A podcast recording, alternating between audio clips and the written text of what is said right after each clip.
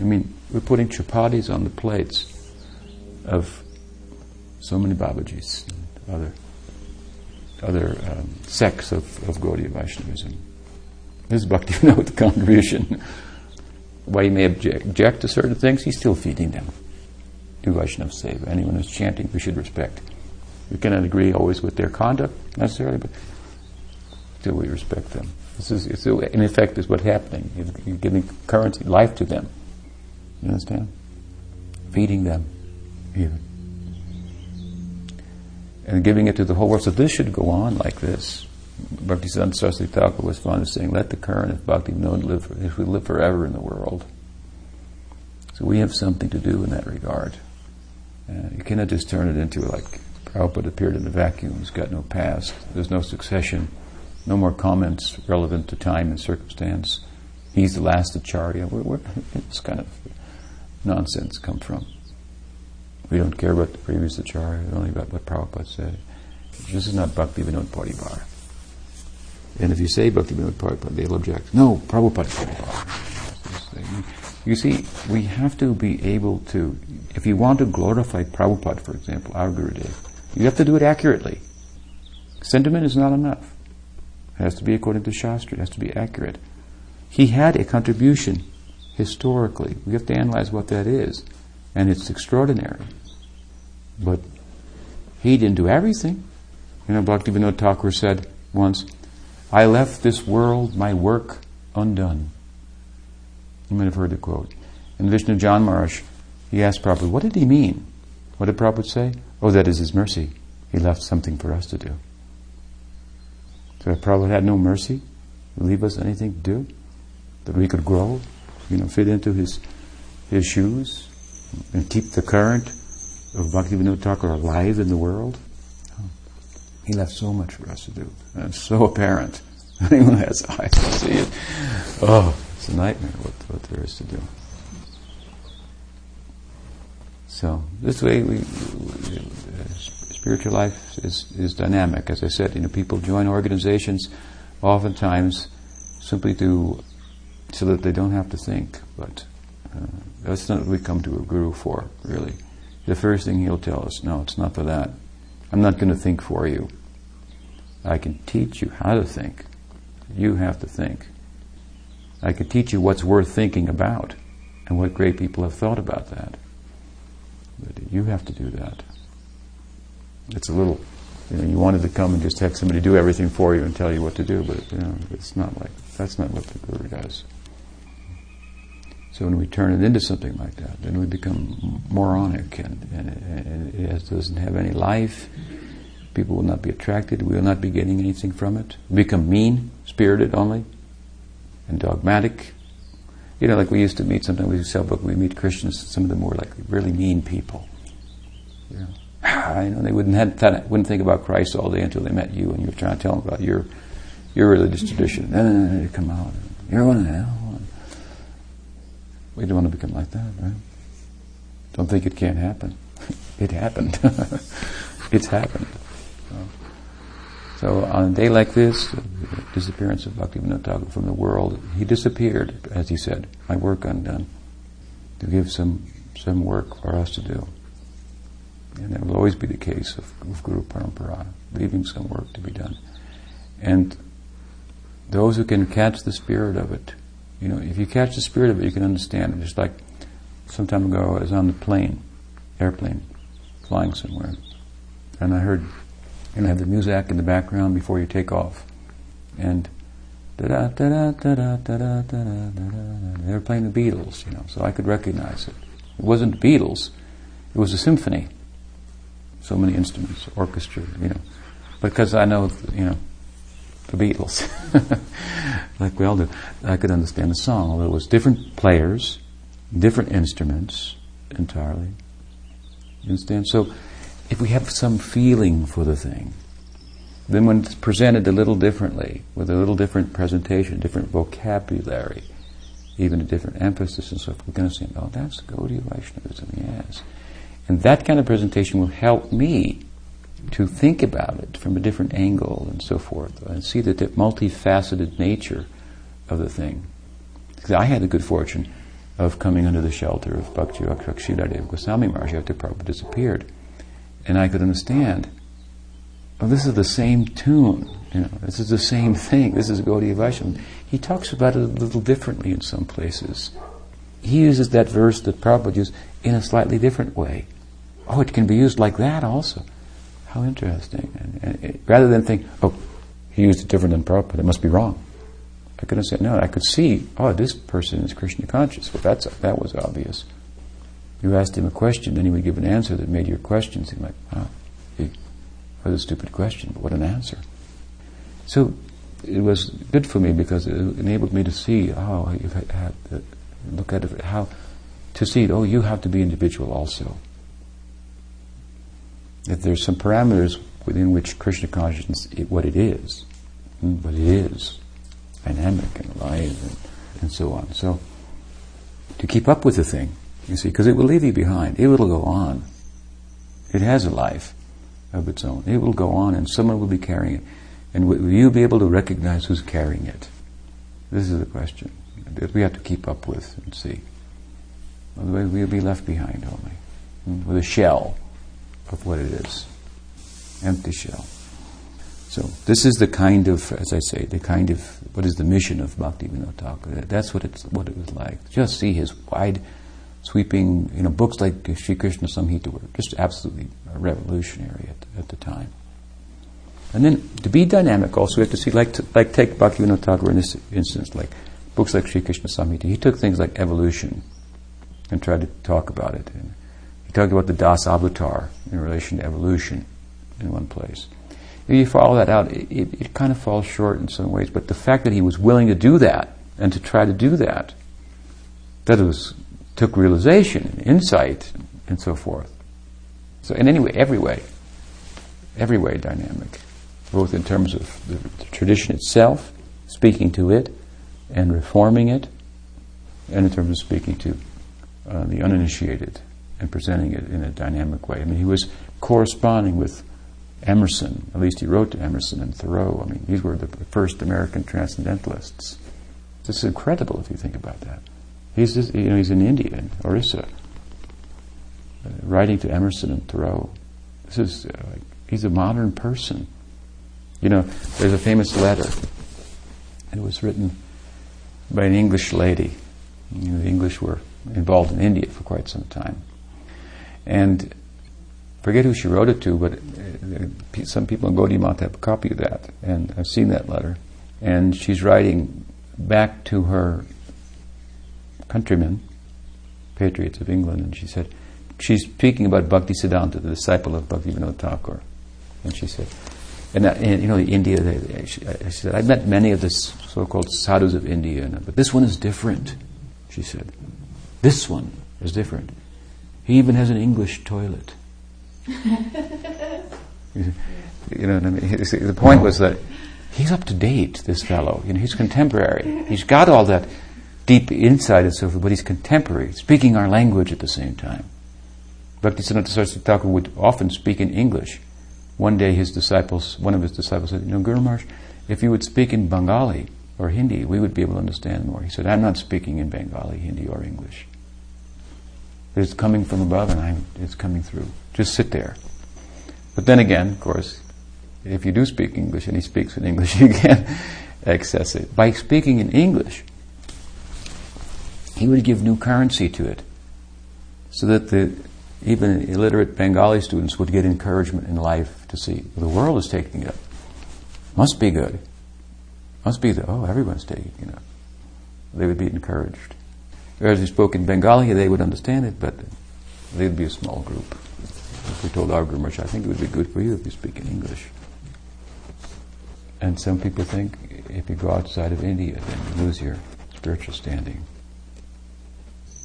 If you step in the shadow of a Western person who's chanting Hare Krishna, you become contaminated. Some people think like that.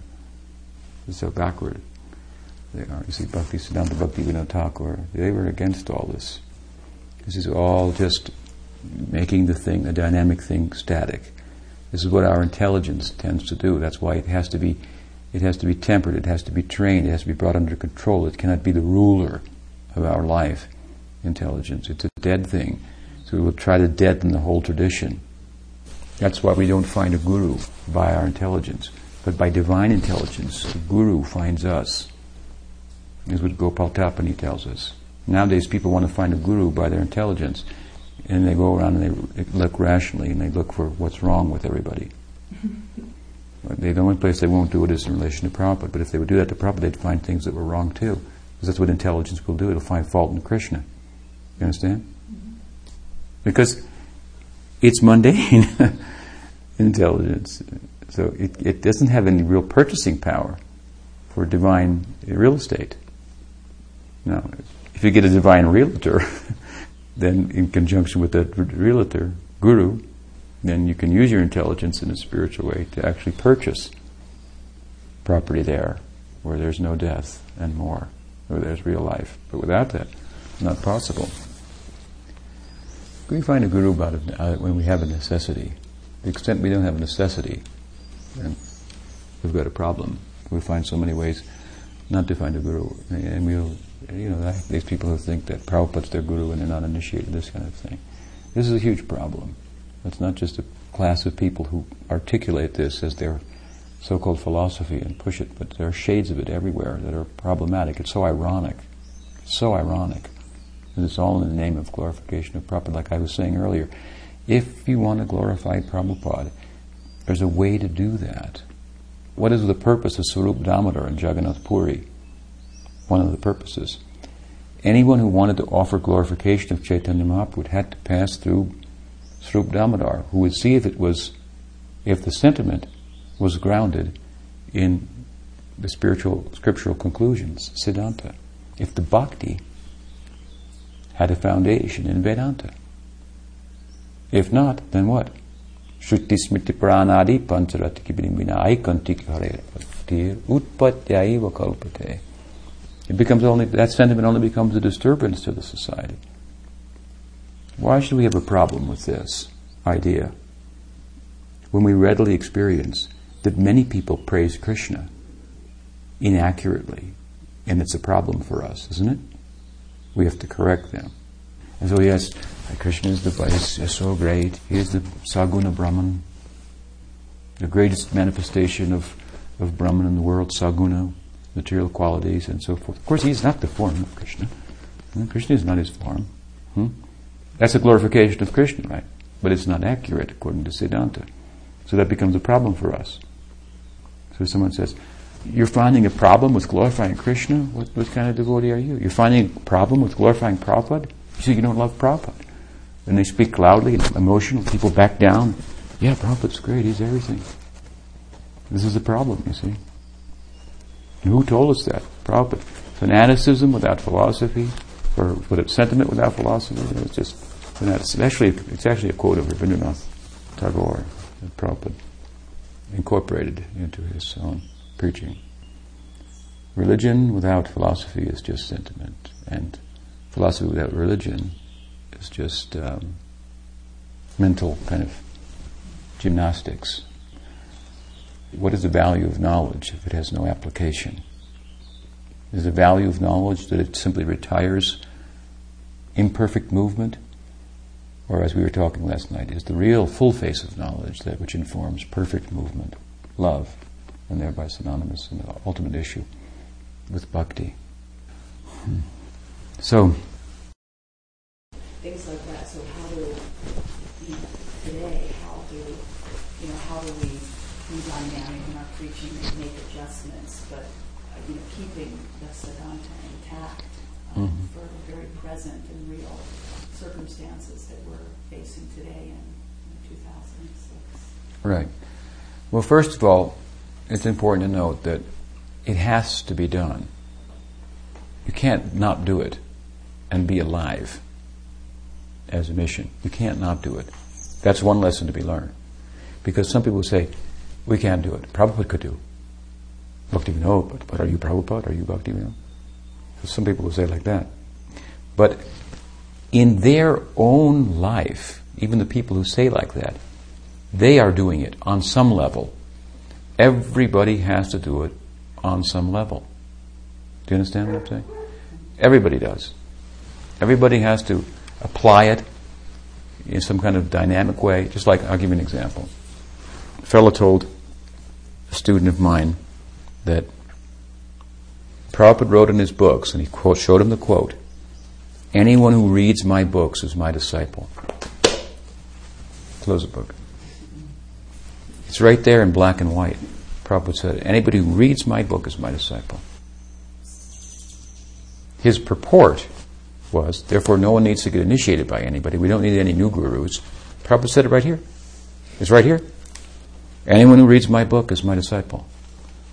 So, of course, my friend didn't accept that, and he, and he answered him in some way, he asked what I would have said. I would have said, well, you just take it to the next level of absurdity. And you say, yeah, there's no need for any regulative principles either. Right? People can eat meat or whatever they want. But just to let, they read the book, they're initiated. In fact, I gave a book to a guy the other day, and he went. He was reading a couple pages, and he went into McDonald's and had a hamburger and so forth, and, and, and then he went to the bar and got drunk. And he's your godbrother. Then that person will say, "Well," and he will start to understand, explain his own concept, as static as it is, in a dynamic way. He'd be forced to. Do you understand? So everybody is doing that. Nobody's not doing that. So to say that you can't do it, only Prabhupada can do it, is absurd. Everybody's doing. But then, still, a good person who understands this and you know is obviously making adjustments and time circumstance, there will be larger issues that they have to deal with that were dealt with in a different way, in a different time and circumstance, by previous acharyas for whom you have the highest regard for their realization. And now the circumstances are different, and you have to apply that now this circumstance. And so you have to be able to sort out, this requires realization, what's a detail and what's a principle. And it requires some realization. So either we have it or we don't. But if we don't, we have to attach ourselves to someone whom we feel confident has that realization. Because after all, that's what we did when we attached ourselves to Prabhupada. And then it didn't matter what adjustment he made, did it? It didn't matter. It mattered to some people in Gaudiya Math who thought he was like changing the whole thing. But what he was doing was making it accessible to us, and you have to judge phalena pari jiyate by the results. So let's look for the result. You brought up an issue like women. Like in this country, before the 1920s, women weren't allowed to vote. So what do you think? There are conservative people who are sexist, who are members of Gaudiya Vaishnavism, who think that women shouldn't be able to participate in certain things and so forth and so on. Do they think they shouldn't be able to vote? That they're not fit, that they don't have enough brain to vote? And that's what people used to think. Men would sit and talk politics, and women would, you know, crochet, you know, and gossip, and, and that was what they were supposed to do. They weren't supposed to read books and so forth. there was a time in Christianity when, when it was thought that women didn't have souls. And this is in the Western world. And so it was like that to some extent in India also. These things are. So um, you look at Prabhupada. How people in Gaudiya Vaishnavism saw the role of women was very different than how Prabhupada saw the role of women. Extremely different. And they would criticize Prabhupada for his adjustments and so forth.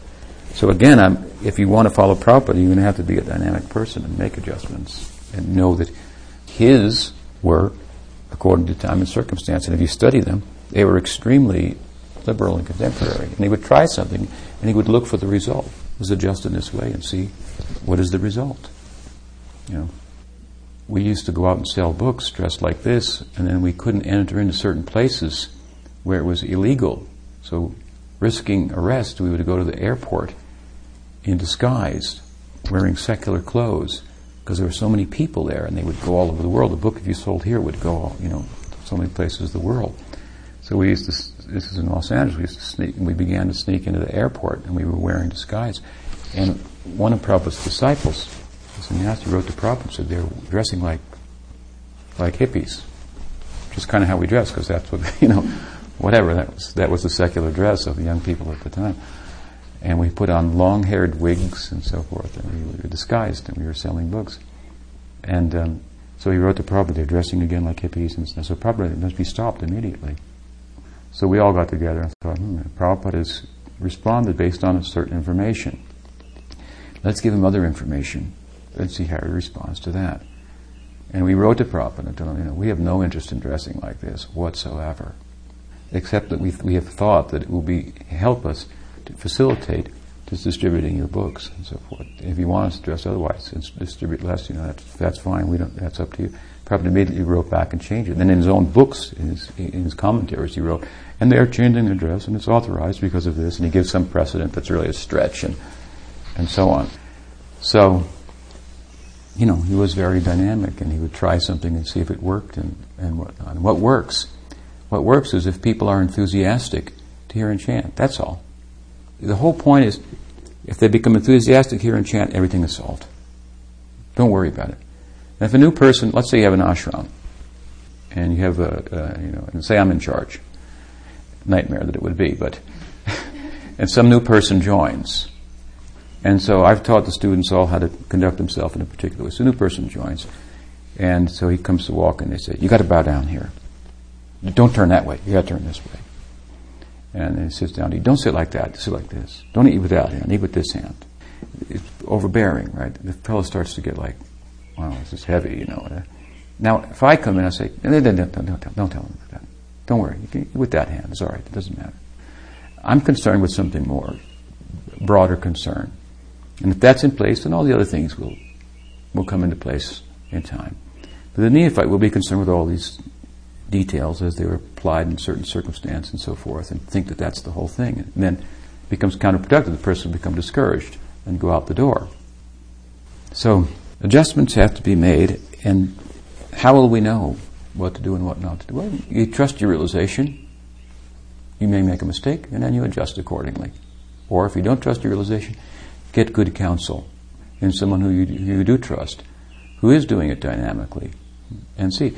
So, like, you know, if, if you have a policy that, for example, let's say this is the temple, right, well, it is, room, and you have a policy if any women come, they have to stand out there on the porch in the back, and they have to look way through the screen. Then, you know, not too many modern women are going to be interested in your mission. Right? So, I mean, what's the principle here? You know, maybe there should be some separation between men and women, and uh, everybody accepts that on some level. People aren't against that. The interaction between the sexes should be uh, should be restricted. Everyone accepts that's universal. Where they draw the line is, you know, is different. But so you have to draw it in a progressive way.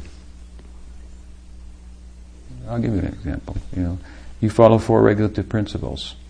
Prabhupada gave what he called four regulative principles. Are they principles or are they details? They're details. If you study, you see they're details. They're not the principle. They're to help facilitate the principle. But they're details. They can be adjusted, and Prabhupada adjusted them on an individual basis. Both the number of rounds people would chant, he sometimes adjusted, and those principles he also adjusted. And to speak, Bhaktisiddhanta was prepared to serve meat. Prabhupada almost fainted when he heard that. Sridhar said he was there too. He almost fainted also. What did Bhaktisiddhanta Saraswati Thakur say? He said, I thought about this 200 lifetimes ago. That's what he said. I'm prepared to do whatever it takes to create an, an encouraging environment for people to chant the name of Krishna. This, is like pretty radical. That's the lineage that we come in. That's pretty extreme. Prabhupada told his disciples they should only have sex in marriage for procreation. 99.9% of them couldn't do that.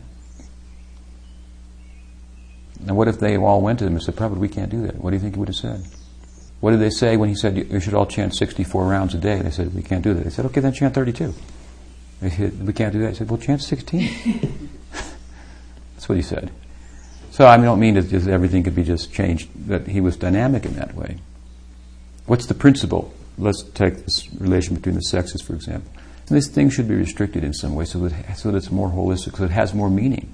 If you have sex for having children, you lose interest in sex because your interest will be transferred to the children largely. Every married couple has experience of that. They become more attached to the children. The, the infatuation that was there, romantic infatuation, turns into commitment, and there's more in, involved. It becomes a you know a bigger affair. It's not just infatuation between you and me. We've got something else to be concerned about. And we love our kids, and so a lot of this affection gets transformed, transferred to the children, and so forth. So it's a, it's a way of kind of evaporating the desire for uh, sensual interaction. Uh, but the principle is, at any rate, that it should be restricted in a progressive way, in a way that it, that, that brings you do it, but it has more meaning to it. So do it in a in a married relationship. Then you can say, only in marriage. I mean, that's a huge stretch in today's world of restricting. You understand? So you, you bring up like uh, homosexuality, another dynamic of the society. You know, it was believed that it was a disease. In, in this country, for many, many, many years, it was considered a pathology, but it's not. What are you going to do? If you're heterosexual, then you have a natural attraction to the opposite sex, right? If you're homosexual, in, in the true sense of the term, you have a natural attraction to the same sex. Now, sexual attraction is, is the whole world is moving around that. You think it's user friendly, which bhakti is, for me to tell you, a heterosexual, that you have to give up sex altogether to follow this path. It's not, is it? It's user friendly because we say you don't have to give it up. You can marry and do it like this. Make it more wholesome in, in, in its way, right? We make it more user friendly. Like Gyan Marg, you know, yeah, you have to give that up. You have to be celibate. Bhakti is more generous. So where are to, how are you going to be generous in, in, in regard to this? Someone's natural attraction is to the opposite sex. How are you going to be generous to them as a representative of Chaitanya Mahaprabhu? What are you going to tell them? Sorry, you have to be celibate. You know how strong that attraction is? You know. You've got it. For the opposite sex. Is that generous? What to do? So, what do you think Prabhupada would do if he went if he can't, went to a planet of homosexuals? How would he preach there? You see, he used to think like that. Yeah? To be kind to people. This is Krishna consciousness, kind and compassionate for their condition. It's appalling to you because you have sexual sensibilities. If someone who's truly homosexual will, will find heterosexual appalling or just, just like, I'm not interested in that. It's like you might feel. It's the same phenomenon. It's more rare, so it's, it's kind of the ex- exception, but it's it's a condition. It's a material condition. And Krishna consciousness is, is such that it addresses all material conditions in a compassionate way. It includes all people. So you're going to have to come up with something, so something, dy- something what, dynamic. What, what, would you do if you, you had a, a gay couple come and say we want to get married? Well, I don't marry anybody, so I know. Say, say no they, problem for me. Come and say, or, or to my husband, he's a he's a minister. So so they they uh, say to him, you know, we'd like you to marry us. Now I say to uh, gay people that they should live in a committed relationship because they need emotional support, like every like any heterosexual does. I can't deny them of that. They need it. Most people need emotional support, companionship, intimacy, and so forth, in order to in order to feel whole, so that then they could get on with spiritual life or other things that are more important. Whatever it is in life, you know, they need that. So I encourage them to live together and, uh, and in a committed relationship. And then I also encourage them in this way that because you don't have children, then you have more money to spend. Because any married person who has children will have more money to sp- have to spend money on the children. So I said you have to make this relationship more sanctified by making it the sacrifice in a heterosexual relationship. When you have sexual union, there's a chance that you'll have a child, right? So if you do, then you have to sacrifice the equation of the relationship. Now, more sacrifice has been factored into it, considerable, for a long time. You have to raise that child, and the child may not be interested even in doing what you want, but you, uh, or even in Krishna consciousness. So, but you still have to raise it. So it's a, it's a huge sacrifice. But in a heterosexual, in a homosexual uh, relationship, then there's no prospect for, for children, bearing children, right? So, I, I, and I tell them, well, it's not a good idea to adopt.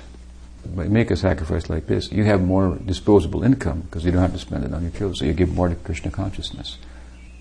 what I will expect from this couple of people, from a heterosexual couple, in, in, in terms of monetary support, which is good for them. You know, you give your money, you go there. You want to pay attention. Wherever you give your money, you'll pay attention. Uh, so they should factor this because it's the whole thing's about sacrifice. If the equation is such that it constitutes making sac- I mean, just to live with people becomes a sacrifice. You know, together you have to sacrifice. But the more this the relationship involves sacrifice, the more it's progressive. So that's what I do. And like I say, I'm not. I don't perform marriages, so I guess that's a another issue. I suppose, like in the secular world, there's civil unions, and then there's there's marriages and so forth. Yeah, it's a big topic, but I, I wouldn't object to it personally. Personally, I wouldn't object to it. And when I think what you'd see is that, well, you'd see you'd see mixed things. You'd see people abuse it, and you'd see people take advantage of it. And if one couple takes advantage of it and fully, and they're encouraging their Krishna consciousness and they advance and make progress, and it may be worthwhile. Just like the heterosexual experiment of marriage is a huge, you know, people abuse it considerably, right? Prabhupada gave us, you know, certain do it like this, and they did it different ways, and so is he. So there's going to be abuse, but the whole, but, but it's, it's not going to compromise what Krishna consciousness is. How is it going to do that? You tell me. How is it going to do away with Krishna consciousness? The whole reason people are coming to you is because they want to become Krishna conscious. If you can tweak it like this, it'll be easier for me to, to progress. So, what do you risk? That some conservative people who aren't living in today's world really are, you know, they've got a. Um, I mean, even look at the arguments in the secular world; they just don't hold up. I'm sorry, they just really don't hold up. Arguments against homosexual unions are based really in dogma and a misconception that it's that it's some kind of a um, pathology, and that it could be cured. In other words, it be treated, and, uh, and and that if we allow it, then everything will go to hell. Uh, marriage will be ruined. That's what they say. The sacred union of marriage between men and women. If we allow homosexuals to be married, then what becomes of the sacred institution of marriage? what are people going to stop getting married? Because heterosexuals are going to stop getting married because homosexuals are getting married? Does that make any sense? How's it going to defile it? I mean, we're a very, we're a very morally conservative group, Gaudiya Vaishnavism. We have a moral foundation to our lifestyle. We're very conservative people in the world today. You know, if we encourage uh, homosexual uh, couples like this, we may be liberal in that regard. Still, we're an extremely conservative organization, and our values are, you know, we don't change our values. Values remain the same. You understand? So, uh, what's what's really the big deal? Well, the big deal is somebody who we respect and regard seemed to say it differently in the past. You can't find a whole lot of statements about it here and there. You know, Upendra? You know, he went to Prabhupada and told Prabhupada, after trying in so many ways to avoid his homosexuality, he said, You know, I'm homosexual, Prabhupada. And he talked it out with Prabhupada, and Prabhupada said to him, Then find a nice boy and carry on with Krishna consciousness. You know. If you hear that, you know, yeah, that's, that's Prabhupada. That's the kind of thing he would say. And find a nice boy and get on with it. Let the, you know, train go on. I mean, he already collected so much, you know, baggage as it was, you know, that wasn't there. The way he, in so many respects. I mean, I met one fellow in India. He said, "Your guru has women and men dancing in the same together in the temple, dancing with one another before the deity." And that was his what he thought. and that wasn't what went on in his ISKCON, you know. But men and women were in the same temple and they were dancing, but it wasn't like they were doing a twist or something, you know, to you know chubby checker on the you know with the, you know. You know, that's how that gets, how they, they, they, think about it. So, so we have to be dynamic. I mean, I just talked a little bit about these examples. They could be, they could be thought about in different ways, and it's a worthwhile discussion. But you know, I'm, I'm pretty progressive in my thinking about it, and I've been doing this for 20 years. So you can look and see what the results are. Is it going to hell?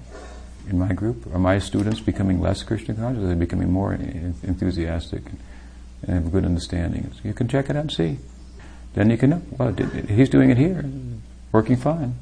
People are enthusiastic, they're understanding. There are people who have problems too, like anywhere. But overall, uh, you got 20 years of, you know, history to look at in, in relation to someone like myself, for example, or anyone. So it's a big topic, and it's it, you know you can't get away with it. You can't just hide behind well, you know, we're not realized, we can't do anything. We, you have, as I said, everybody has to do it all the time on some level. And if you don't do it in relation to the larger issues of the society, then you become obsolete. It requires knowing what Krishna consciousness is. Then you can speak about it in any language, right? Any people, in such a way as it will be appealing. It's universal. So anyway, we've talked for a long time now, so we should stop. Thakur भक्ति विनोद की जाय भक्ति विनोद परिवार की जाय जय श्री भक्ति वेदांत स्वामी प्रभुपाद की जाय